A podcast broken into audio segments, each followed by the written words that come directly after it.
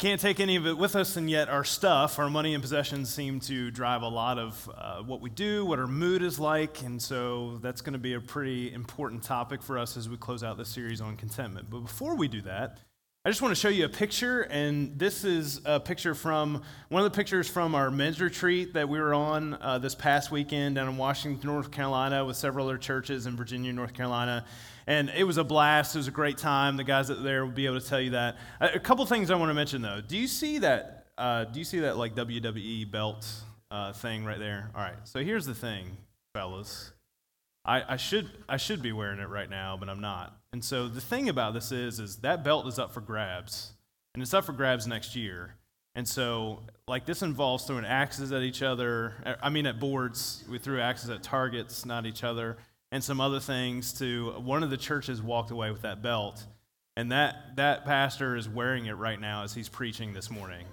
So I'm just saying, next year I want that to be I want that to be here, and so make sure it's all okay. Well, also the whole thing about like growing closer to god and each other like that happened too and that was the, that is the more important thing. And so i just want to invite you to be thinking about that next year.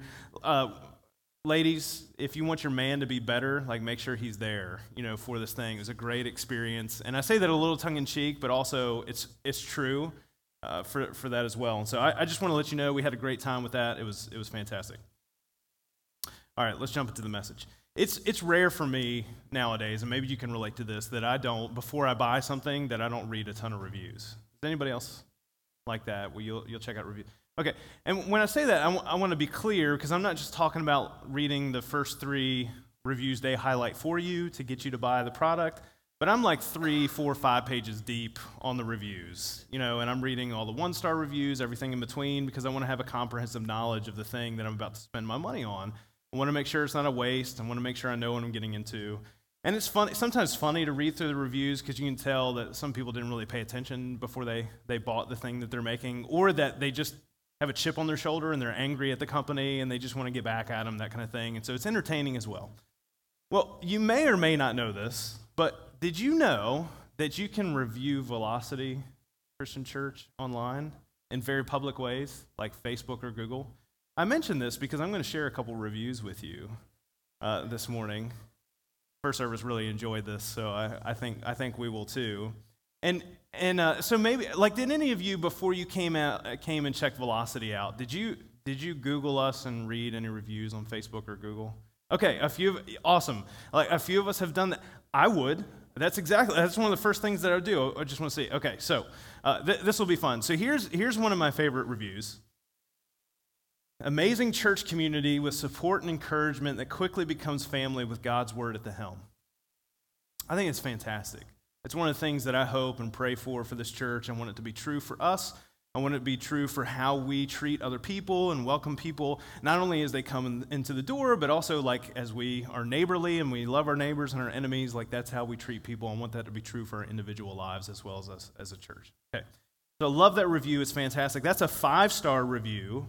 And, and when somebody's looking online, like I, I want them to see that experience because that could be a place where it says, hey, maybe this is a place that I could go, you know, that maybe otherwise I haven't felt comfortable to, to, to find and seek out Jesus. And, and that's, that's huge. I mean, that's, that's a great tool. All right. That's the five star one, but that's not the real one I want to talk about. I, and before, don't, don't put it up just yet, Lisa, because I got to set this up just, just a little bit not up there. Okay, all right, all right. Y'all are just anticipating. That's great. This is my favorite one star review, all right, that we have. And I just want to I just want to say this is hilarious. Like the first time I read it, I didn't think so. I, f- I find this incredibly funny, and I'll tell you I'll tell you why. I think I think we might need to make a T-shirt out of this one uh, or something like that. Like I, it's it's my it's my favorite. It makes me laugh. And, and I just want to let you, like, there is absolutely no ill will from this or anything like that. Uh, uh just, just to be clear. okay, are, are you guys ready? All right, here it is. I hate this church. You can laugh. First service laughed more. I don't know what that says, but that's cool. I hate this church. St. Mary's is much better. I don't like it because it's right next to a gas station and it looks ghetto. Don't go here, go to St. Mary's. Sad face. Yeah, because you needed that to understand. All right, now here, here's the thing. if you're like if you're connected with St. Mary's and listen to the podcast, I just want to. We love you. Uh, you're beautiful. You have a great building. All that kind of stuff. I think. I don't know. I've never been there. Um, and and so fantastic. Now, now, here's the thing. Like my initial reaction, I, I would love to say that it was laughing and, and making the T-shirt and all that kind, of, that kind of stuff, but it wasn't. At first, I was like, "Are you for real? Like, is this, is this a thing in Richmond where there's this like guerrilla troll church review warfare going on?" Like, is this a thing? Because I didn't really know that before I came here. I moved back home. And, uh, and it, it, wasn't that. So I looked at the, the person who left the review. You can, you know, look and see who, who left the review. And apparently a, it was a kid who was probably with his folks at the gas station. They were getting gas. They've never been here before or anything like that. And um, I, I found, found the kid, found his dad too. Yeah. And uh, I found out where his dad works and how to contact him. I didn't know. I, I didn't. I stopped, I stopped short there because I was able finally kind of release, release that. But it's just a kid being a kid, and that's perfectly cool. Um, I'm fine with that. I think it's funny. Uh, I did think about like just shooting his dad a message that, hey, do you know what your kid's up to online? Uh, do any of us? And and uh, yeah, that one almost is not funny. But but here here's the thing. It's interesting to me. Uh, uh, before I go there, I just want to let you know you can leave a review too on Google or Facebook.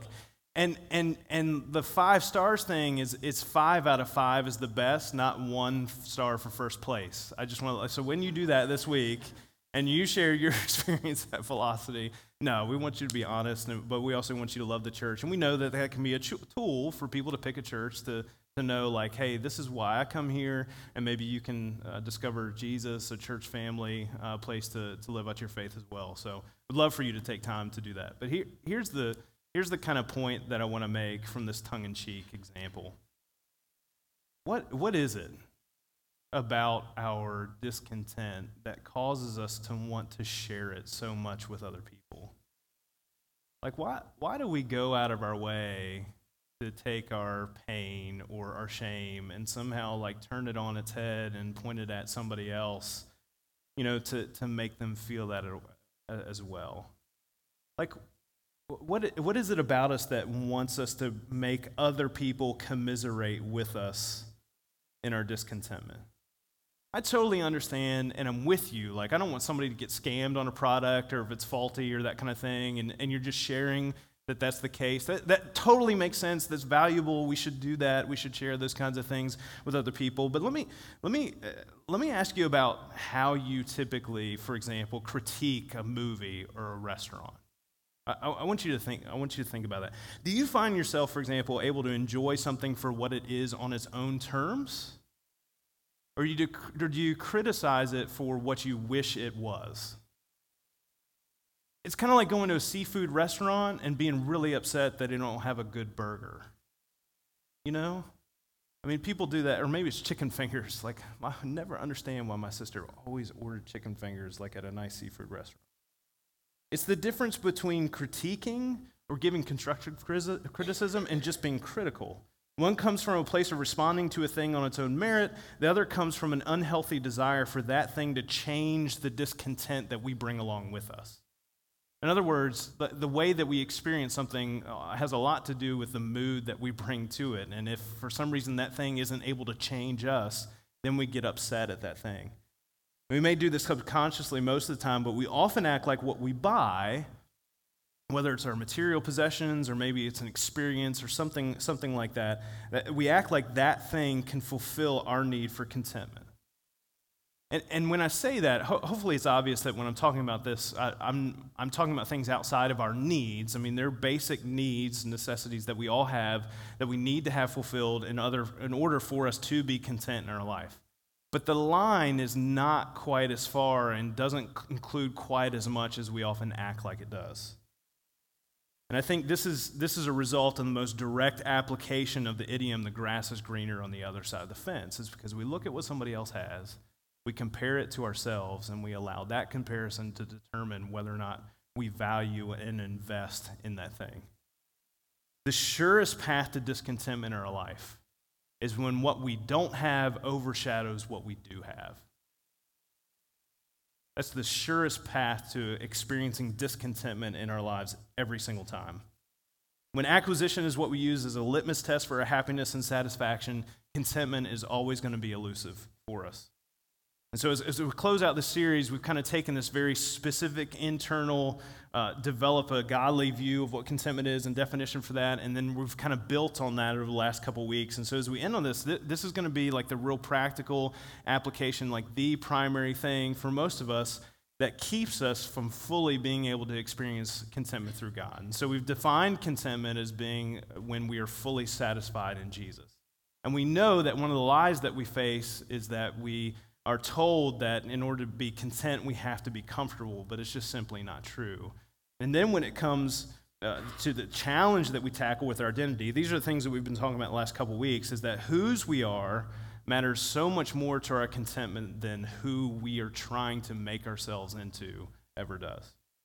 And so we're ending the series with this primary practical application because uh, when it comes to our money and possessions, because the thing that we spend most of our time on outside of sleeping, and maybe for some of us outside of entertainment, but we're spending our money on that as well. And so um, here, as, uh, the text we're going to be using is 1 Timothy chapter 6, and so I'd love for you to turn there. But here's the thing I want to say before we dive into this. The practical application of, of contentment, the secret, secret of it, is, is not about having more, but it's not even about having less either. It's about the motivation behind our activity when we deal with our stuff. All right? In 1 Timothy chapter 6, starting in verse 6, we're getting uh, an insight at the view of uh, the end of a letter where Paul is writing to his mentee in the ministry as a church leader. His name is Timothy. And he's writing to him. Timothy is about to start his ministry at the church in Ephesus. And so he's giving him advice, he's giving him wisdom on how to lead well. And one of the things that he hits on at the end of his letter is specifically about contentment. And Paul makes a very practical distinctive when it comes to how we identify the fruit of contentment in our lives. So here's what he writes 1 Timothy chapter 6, verse 6. Godliness with contentment is great gain. You might want to underline that one. That one's going to be important. For we brought nothing into the world, and we can take nothing out of it. But if we have food and clothing, we will be content with that. Those who want to get rich fall into temptation and a trap and into many foolish and harmless desires that plunge people into ruin and destruction. The love of money is a root of all kinds of evil. Some people, eager for money, have wandered from the faith and pierced themselves with many griefs. Even if you weren't familiar with that passage as a whole before now, that first sentence in verse chapter 10, you've probably had exposure to at some point in your life, whether it's pop culture or, or something, something something uh, like that along the way. Here's, here's the thing, and with all the caveats that exist within that first sentence of verse uh, 10, the result of not recognizing the truth there and what Paul is trying to say, the contrast that he's making with godly contentment and the pursuit of wealth, is one of the primary reasons why so many people find discontentment a regular experience in their life. In this case, um, for the love of money is a root of all kinds of evil. Actually, go, Lisa, go back just a second. Thank you. Um, th- this, uh, that first sentence, the NIV does a little bit too much translation, translation work for us. Th- this is what Paul does mean when he writes this, but when he writes this, he writes this as a, a hyperbolic statement that is meant to cause us to kind of what, wait what is that true like can he say that and so the way that he constructs this is actually like this the love of money is the root of all evil. And here's what's interesting. What's interesting is what our reaction to that statement is. Because we're often really quick to say, well, you know, uh, so money's not inherently evil because it's the love of money. And so, well, obviously, it's not uh, the root of all evil because we know there are other evils that, that come as a result of not just money, like pride, fear, shame, like those, kind, those kinds of things. And they, they're born out of things outside of money. But Paul's point here is to kind of step on our toes a little bit, kind of slap, slap us in the face uh, just a little bit and said, you need, to, you need to think about this long and hard because this is one of the main reasons that human beings don't, ex- don't experience contentment, is because of how they deal with this. And it's easy when we interpret this even properly, it's easy for us to distance ourselves from the truth of this hyperbole because we think, oh, you know, I'm not like that. I'm not greedy, and so this doesn't apply to me because we're like, don't be greedy, right? I mean, that's, that's great. But here, here's the reality that most of us deal with with what Paul describes here. Our discontentment is often very well funded in our lives. And, and this means like whether or not you're spending money from your bank account, it's well funded, or the headspace that you give the things that you want and don't have, that if you had the money for it, then you would spend the money on. Like, that, that's what I mean by that. Our, our discontentment is often very well funded in our lives. The category that Paul gives here for our discontentment is very broad. The line is not typically where, where we put it. In verse 7, he says, For we brought nothing into the world and we take nothing out of it. But if we have food and clothing, we will be content with that. And the fun thing is, like, that's the verse I think most of us want to be hyperbole. Like, surely he doesn't just mean food and clothing. like, can, can, we be, can we be content if we only if we only have those two things, like, is that possible for me in my life? Let me, let me, let me come at this uh, a little bit of a, from a diff- different angle. If you took everything that you spent money on that's given you grief, much, late, much less the things that have ruined you and brought destruction in your life, if you took all those things that have given you grief that you spent money on and you got rid of them, what would you have? Would you have a house? I've complained about my house. I don't know about you. I'm not content with my house, the state it's in right now. Got some projects I haven't finished. Renee can tell you about that. What about my car? I don't have air conditioning right now. Can we go back to like a couple weeks ago? right? I, like I can, I can, I can be pretty discontent with not having AC in the middle of summer. How, how about this? Let's come at it from uh, another angle. What if you put someone else in charge of your finances and anything that, you, that harmed you, that you spent money on, and they had the power to get rid of that in your life? What would you have left over? Would you have internet? Do you have a smartphone? Access to Facebook? Do you have a TV? What would be in your pantry? You start to think about how comprehensive of a thing this, this really is, and then you understand, I understand at least, if I'm honest about my life, why Paul makes such a strong statement here for Timothy and for us. 2019 US, uh, the 2019 World Happiness Report came out in March, and one of the things uh, that's that's really interesting about that is is where the U.S. ranks in the world happiness. And, and one of the things that, since they've been doing this, they found is that over the last few years, the United States has gotten richer, and we've also dropped several places in our happiness level. So, since they've been doing this, the U.S. has never been in the top 10. But lately, we've dropped five spots to number 19 in the world for happiness, despite the fact that we're getting richer. And one of the things that they found as a reason for this, the people who've written the report and done the study, done the study for this, is that addiction is one of the big problems that we face. Because there's so many things that we have the opportunity to be addicted to, and because we have the ability to spend money on those things. Whether it's substance abuse, or whether it's gambling, or whether it's um, what was the, the digital media was one of the other things that the, the compulsive pursuit of substance and abuse and addictive behaviors is causing severe unhappiness because we can afford it. Social connections, one of the other authors says, social connections are weakening in the U.S. as social media usage is raising anxiety, especially among adolescents. Yet, can you imagine like not being connected to the internet? Yeah, of course we have to. Of course we have to spend money on that. Here's the fact: if if our happiness, if your happiness is dictated by what you're able to spend money on, you'll never, ever experience godly contentment in your life. Not just us at risk here either, it's also how we pass that pain of discontentment to others. Our kids, for example, they're going to suffer when we enable them to feel content based on whether or not they have things or have experiences. Our marriages, they're going to suffer if they're centered on like having a particular lifestyle together. Life changes. You don't always get to have things exactly the way that you want them to be all the time. Our relationships, they're going to suffer when they're based on whether or not this other person in our life has the ability to get us to where we want to be in our life, to bring us contentment. When Paul writes 1 Timothy 6, he elevates contentment to not just something that's desirous to feel, but it's a necessary discipline to maintain because without us, it's not just happiness that's at stake, it's not just satisfaction, it's not just contentment and, and feeling that. Uh, what's at stake is ruin and destruction, being pierced with many griefs, and wandering away from the faith. Those are the things that are at stake. That's what's on the line here, not just how we feel about how we're experiencing life.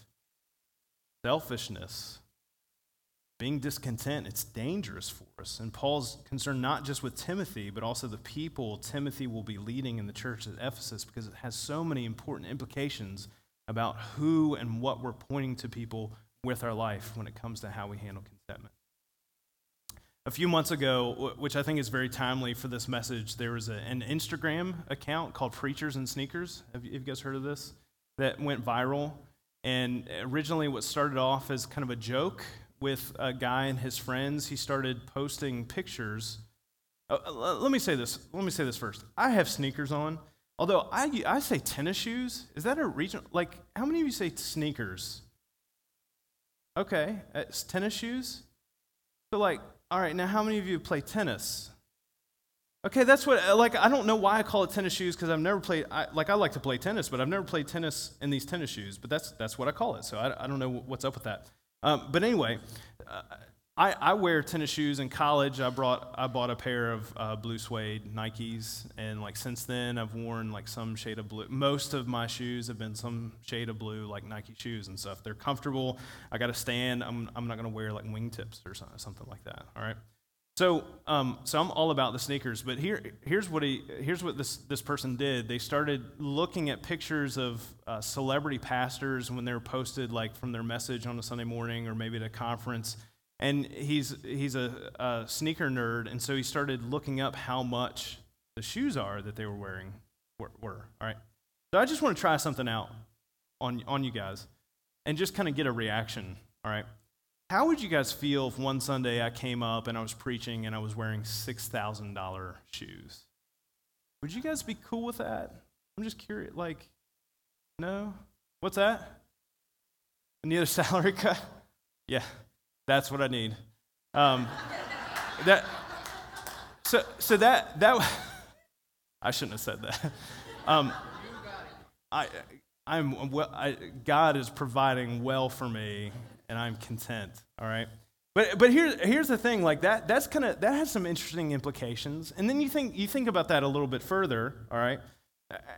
I, I like maybe it's not the six thousand dollars shoes, but maybe it's a more comprehensive fix, you know, for me where um, I dress comfortably, but yeah, I could I could dress more nicely with more expensive clothes, and maybe that would help me, you know, in the far west end uh, maybe connect with more more people who, who who live in the area, right? So maybe I need to up my outfit game. And of course, Renee and I are, are one, right? We're we're a team in our marriage, and so she she should be a part of that too. So maybe what we should do to, is go go the Gucci route, and we could have. I don't, uh, can you am I in the way? Like we, maybe we should have matching Gucci tennis shoes. Like I think, okay, and Renee could wear the Gucci belt. Like we could rock that and do the you guys cool with that? Like, is that? No? Uh, yeah, okay. most of us, I think, would say there would be something that seems just a little bit off about that. That maybe there's a disconnect between the message that's being shared and the activity, the actions taking place there that's, that's portrayed. Um, but I want you to think about how quickly we'd be able to rationalize this if we put ourselves in their shoes. By the way, I thought that was clever and it was intentional. Is it, so, so stick with me. Is, is it relative to the size of church and size of salary? Some of these megachurch pastors, I mean, they've got tens of thousands of people attending. Their salary is commensurate with their ability to spend more on clothing. Like, so are we going to come up with an algorithm there where, well, it makes sense in this situation or, or not? What about relatability to congregants? Celebrities need Jesus too, right? Want to be all things to all people, and so wear name brands that they're familiar with and connecting to, right? Wouldn't that be okay? And what if they were a gift? What if those $6,000 Yeezys, maybe that was a gift and it's not something that they spent money on? Like, would it be okay then? Just to be honest, I'd totally rock Jordans every Sunday. If you want to hook me up, I'll give you my shoe size, and I, that'd be great. There are a lot of things that we say we do differently if we were in the same situation as another person, but I'm not convinced that that's necessarily true.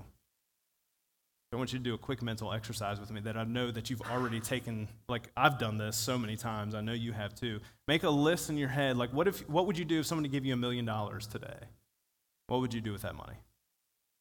So you think about that, and of course, you know you front load the top ten list with all these altruistic, generous things that you would do. Is I'm going to buy my mom a house, and I'm going to pay off the debt, you know, for my friends, and I, all these cool things. So God, if you give me a million dollars, I'll I'll do well with it.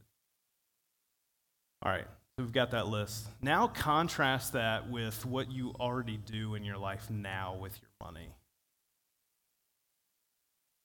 The reality is, is that that million dollars isn't going to make anything different in your life if you're discontent with what you have right now. It's only going to make it worse. It's only going to make your problems that much more expensive. Charles Spurgeon uh, spits a little fire here, steps on my toes. He says this You say, if I had a little more, I should be very satisfied. You make a mistake. If you're not content with what you have, you would not be satisfied if it were doubled.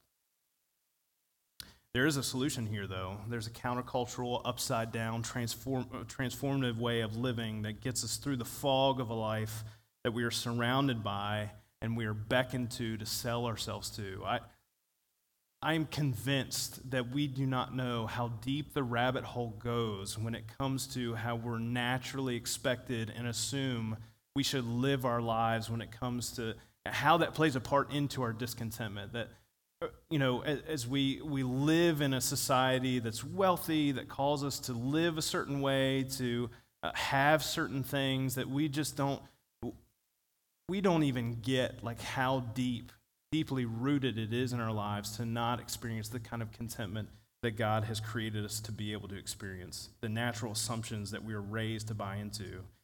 But here, here is the countercultural solution that Paul gives to Timothy, and it starts in verse 11. And what's true for him is true for us as well. But you, man of God, or you, people of God, flee from all this and pursue righteousness, godliness, faith, love, endurance, and gentleness. Fight the good fight of the faith. Take hold of the eternal life to which you were called when you made your good confession in the presence of many witnesses. Verse 17. Command those who are rich in this present world, that's us, by the way, not to be arrogant, and for service too, not to be arrogant nor to put their hope in wealth, which is so uncertain, but to put their hope in God, who richly provides us with everything for our enjoyment. Command them to do good, to be rich in good deeds, and to be generous and willing to share. In this way, they will lay up treasure for themselves as a firm foundation for the coming age so that they may take hold of the life that is truly life. We're all making constantly, we're making investments into our life satisfaction. And where those resources are pointed determines whether they're a flash in the plan, Hmm, easy for me to say, a flash in the pan or of eternal significance. We know when we're we know we're content when we're free from the burdens of our wants and we're invested in being generous with the goodness of God. That's how we know that we've arrived. With that freedom, we exchange personal gain for the pursuit of godly gain, righteousness, godliness, faith, love, endurance, gentleness, good deeds, generosity, a willing to share. If you're driven by these instead of your personal gain through the vic- conviction of the Holy Spirit, you're that much closer to experiencing the kind of contentment that brings great gains. Contentment frees us to fight the good fight of faith rather than fighting our insecurity or our insatiable desires or fighting the crises that we place ourselves in when we're not satisfied when we have what we need. If I have food and clothing, I will be content with that. Can we, can we say that? To be fair, $6,000 sneakers really probably don't count when it comes to our need for contentment. So here, here are the things I want to ask. I want you to consider and ask yourself in your life. What's the thing that's taking your attention and focus away from what really matters? What's the stuff that you're white knuckling, that you're refusing to let go of, that needs a reevaluation based on the truth that loving that thing, that stuff, more than God hurts you and it hurts those around you? What are you spending money on for happiness? Are you sacrificing your personal gain or are you sac- sacrificing God's gain that He wants to see take place in your life? The implication of the answers you give are important because what God wants us to believe about Himself is this. First, verse 17, as Paul writes this in chapter 6 God richly provides us with everything for our enjoyment. Are you in a place in your life that you can be content, that you can be happy and satisfied with what God has provided for you in your life? because he does that richly for our enjoyment. Because then that leads to this. When we believe that, when we trust in that, we're generous with what we've been provided. Content people are generous people. That's how it works. Our actions with our stuff shows our understanding of God's provision for us. And what that leads to is life that is truly life the kind of life that we were made for, created for, the one that we strive for, even if we, we don't really know what we're supposed to be going after. The more you are generous with your stuff and with your life and with people and with your faith, the more you will see God at work in and through you. And so when you believe this, when you put these things into practice, here's what you're going to find. The grass on your side of the fence is going to be a whole lot healthier, and it's going to be a whole lot more enjoyable, and it's going to be a whole lot more abundant. And not only are you going to experience that, you'll also discover that not only you're content, but other people, they're going to be one, they're going to want to be on your side of the fence.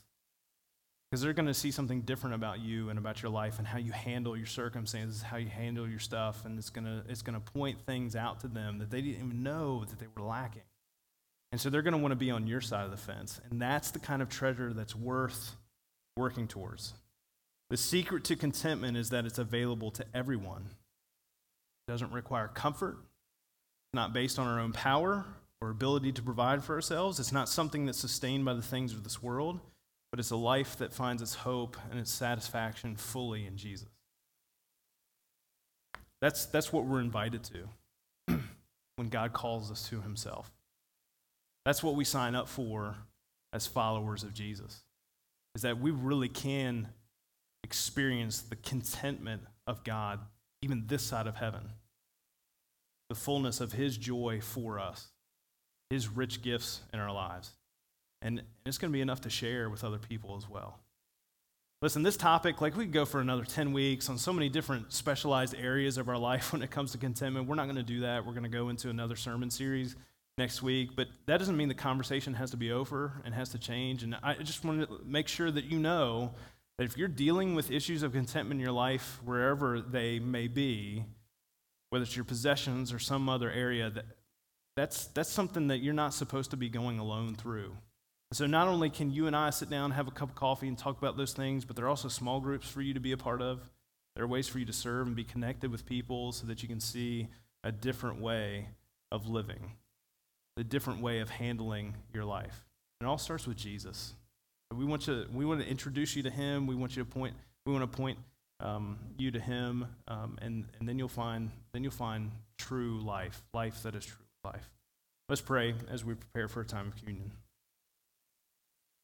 God, I thank you for this time for us to remove distractions, for us to pause and be specifically geared into, with our hearts and our souls and our minds geared into you, who you are, what you're doing, to worship you, to be fully engaged with who you've called us to be. And God, we ask that you guide us very clearly, very specifically with your Holy Spirit, that you help us to see the things that are keeping us back from experiencing the contentment you desire for. God, help us to, to see the truth of letting go of stuff so that we can see you at work in providing for us in our lives. God, we ask this all in Jesus' name.